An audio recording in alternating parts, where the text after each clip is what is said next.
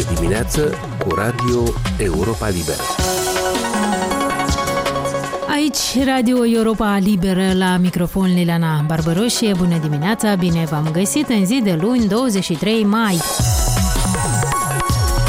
Agenția ONU pentru refugiați spune că a repartizat asistență financiară la 51.000 de refugiați ucraineni. 8.000 dintre ei au primit indemnizația lunară și a doua oară. Speakerul Igor Grosu critică organizația pentru reacție lentă la criza refugiaților, în vreme ce un responsabil din agenție spune că instituția face, citez, tot ce e posibil pentru a ajuta pe refugiații ucraineni. Detalii în interviul dimineții.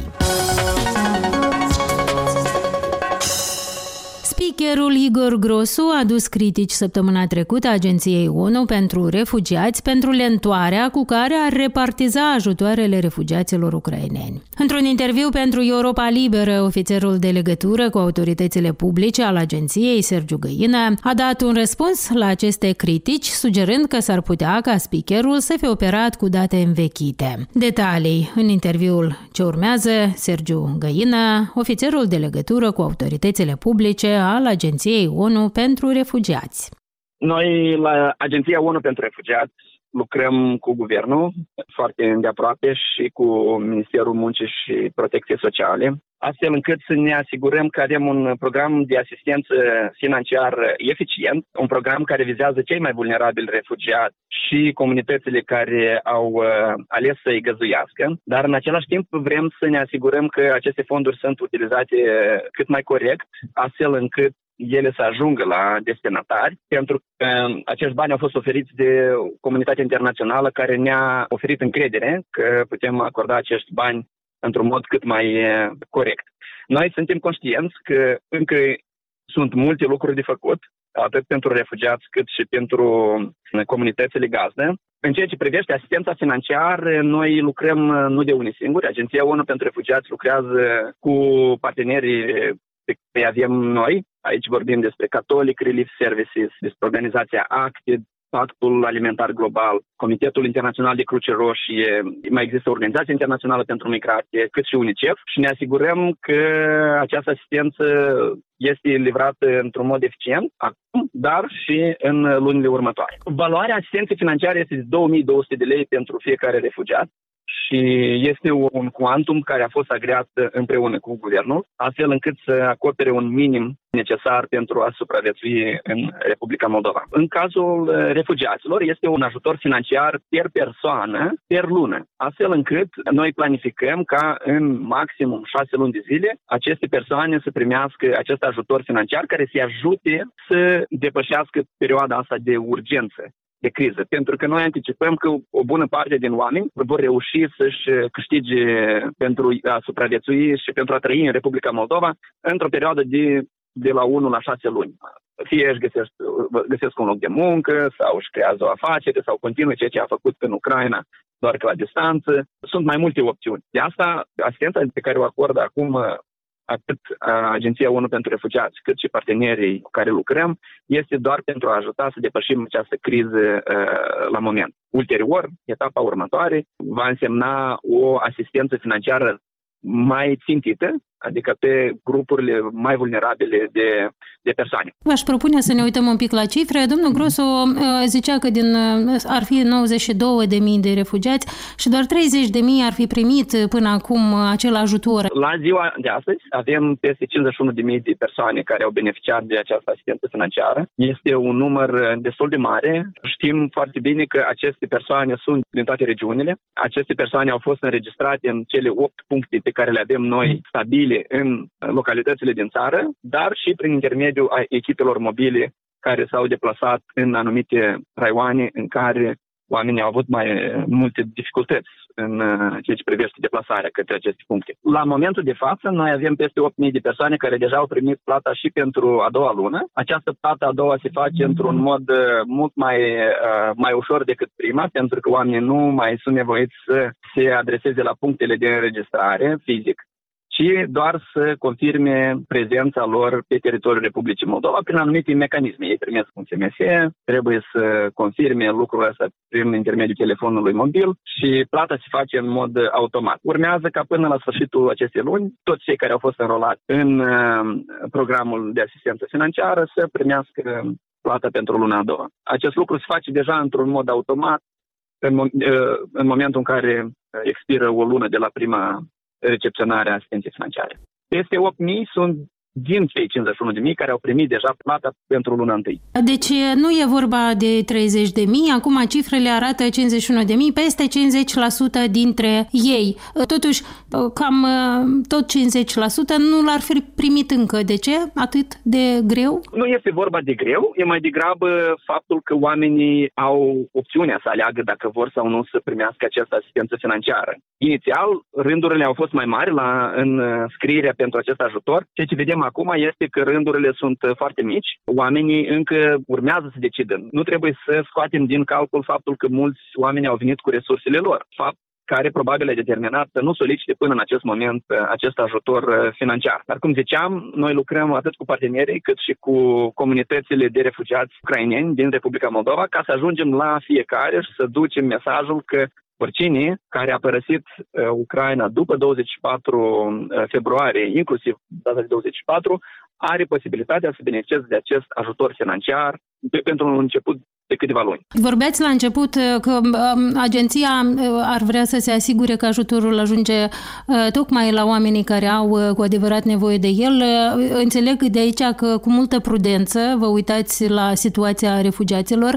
Înseamnă asta că prudența cumva îngreunează procesul, adică ar exista și de pe partea asta o întârziere sau nu? În primul rând trebuie să cunoaștem că aceste persoane nu sunt înregistrate în Republica Moldova în vreo bază de date. Aceste persoane persoane vin de cele mai multe ori cu un buletin de identitate sau un pașaport, dar sunt și cazuri când vin persoane fără acte de identitate sau uh, acte de identitate care nu ne permit să obținem multe detalii despre ele. De asta și noi, atunci când vorbim despre înscrierea persoanelor în program, vorbim despre colectarea datelor uh, personale a acestor persoane, inclusiv preluarea amprentelor digitale, astfel încât să ne asigurăm că nu vin alte persoane și pretind a fi o identitate diferită pentru a obține acești bani. Noi avem o, o comunicare foarte bună cu MAIB și cu Guvernul Republicii Moldova. Am setat acest mecanism de înregistrare și acordare asistenței financiare. Persoana vine la noi pentru a se înregistra, primește un card bancar care poate fi utilizat doar pe teritoriul Republicii Moldova. Din momentul în care îl primește și până în momentul în care banii ajung în contul lui,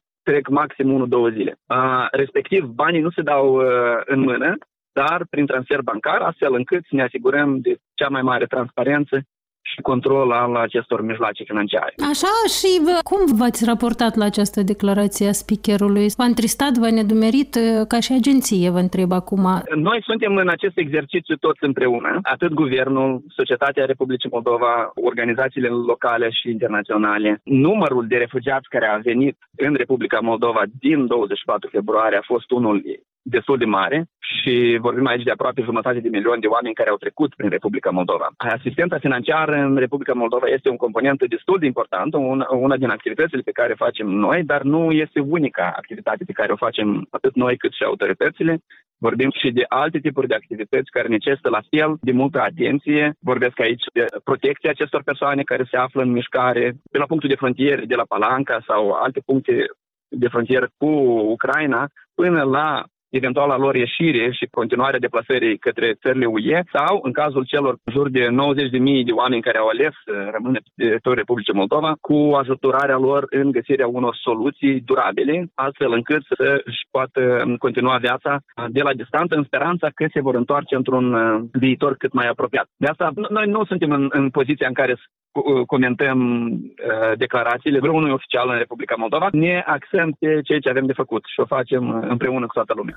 Dar 30 de mii, când a zis dumnealui, putea să aibă cifre învechite? Aceste 30 de mii sunt probabil de 2-3 săptămâni în urmă. Noi acum suntem la cifra de 51 de mii. Capacitatea noastră de înregistrare este destul de mare per zi, dar la momentul de față, vă spun, nu există foarte mulți doritori care să se înregistreze pentru asistență financiară țară, trendul sau numărul de oameni în așteptare este mult mai mic decât a fost la început. Care ar fi explicația? Unii din oameni au venit cu resursele lor, alții continuă să muncească de la distanță și probabil obțin un venit pe teritoriul Republicii Moldova. Unii au uh, oameni rămași în Ucraina care la fel uh, lucrează acolo, alții au venit la rude care nu numai decât vor să solicite această asistență. Uh, tot uh, domnul Grosu zicea că nemulțumirile acestea ale dumnealui au fost discutate și cu secretarul general ONU Antonio uh, Guterres care a vizitat recent Chișinăul. Așa este? Ați primit vreo obiecție din partea dumnealui?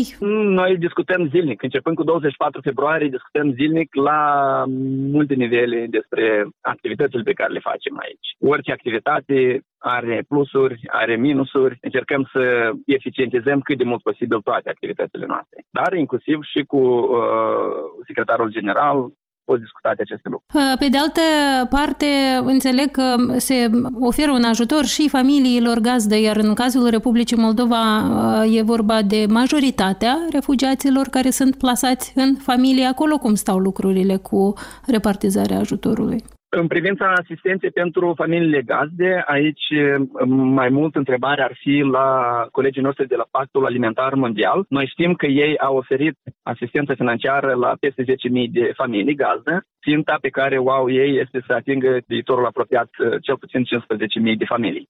Toți cei care s-au înregistrat, până în momentul de față, de cât înțeleg, majoritatea din ei au primit acești bani. Programul ăsta prevede o asistență financiară pentru familiile gazdă în valoare de 3500 de lei per familie și dacă inițial era planificată o singură plată, cunosc că există discuții în privința unei a doua plăți pentru aceste familii. Dacă v-am înțeles eu corect din ce am discutat până acum, respingeți că ar exista întârzieri sau uh, nefuncționalități din partea agenției care ar uh, împiedica uh, ca să ajungă acest ajutor la refugiați. Noi facem tot posibilul să ajungem cât mai repede posibil la fiecare din cei care au nevoie de asistență financiară. Mecanismul de ajutor financiar pe care, care a fost setat în Republica Moldova și asta grație suportului Guvernului Republicii Moldova este unul din cele mai rapide setate în toată lumea. Pentru că noi, în mod normal, un astfel de mecanism, crearea lui și punerea pe roate durează cam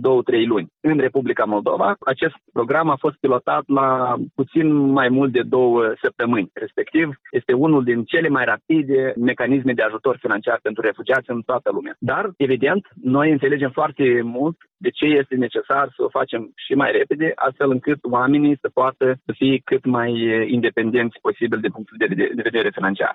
Încă câteva precizări.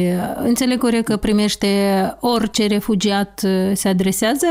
Exact, orice refugiat se adresează, dar programul este țintit anume pentru oamenii care au nevoi speciale. Vorbim aici de familii cu un singur părinte, familii cu mulți copii, familii cu membri care au anumite necesități speciale, fie de sănătate, fie din punct de vedere juridic. Acestea criterii sunt uh, făcute în așa fel încât să acopere pe, pe cele mai vulnerabile persoane refugiate în Republica Moldova. Dar uh, din statistica generală înțelegem foarte bine că fiecare, practic fiecare al doilea refugiat este un copil și la fel de mult dacă ne uităm la structura uh, persoanelor adulte, vedem că cele mai multe persoane sunt femei singure cu copiii lor. Respectiv, e și de așteptat ca mare parte a lor să fie incluși sau acoperiți de acest program. Da, noi am avut un val mare de oameni care s-au înregistrat și care, din păcate, unii au trebuit să aștepte una, două, trei săptămâni până a fi invitați la înscriere. Însă această perioadă a fost depășită de mult. La moment suntem uh, în uh, posibilitatea de a procesa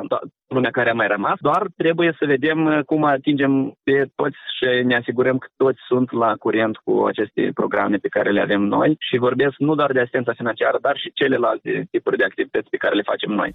L-ați ascultat pe Sergiu Găină, ofițerul de legătură cu autoritățile publice al Agenției ONU pentru Refugiați. Găsiți acest interviu și pe site-ul nostru moldova.europalibera.org. Emisiunea noastră se apropie de final. Eu sunt Liliana Barbaru și vă mulțumesc pentru atenție și vă urez o zi cât mai bună. Puteți asculta emisiunea pe posturile de radio obișnuite, dar este accesibilă mereu pe internet la adresa moldova.europalibera.org, rubrica Radio. Vă mai recomandăm să ne urmăriți pe Facebook, Instagram, YouTube, alte rețele și platforme. Aici Radio Europa Liberă.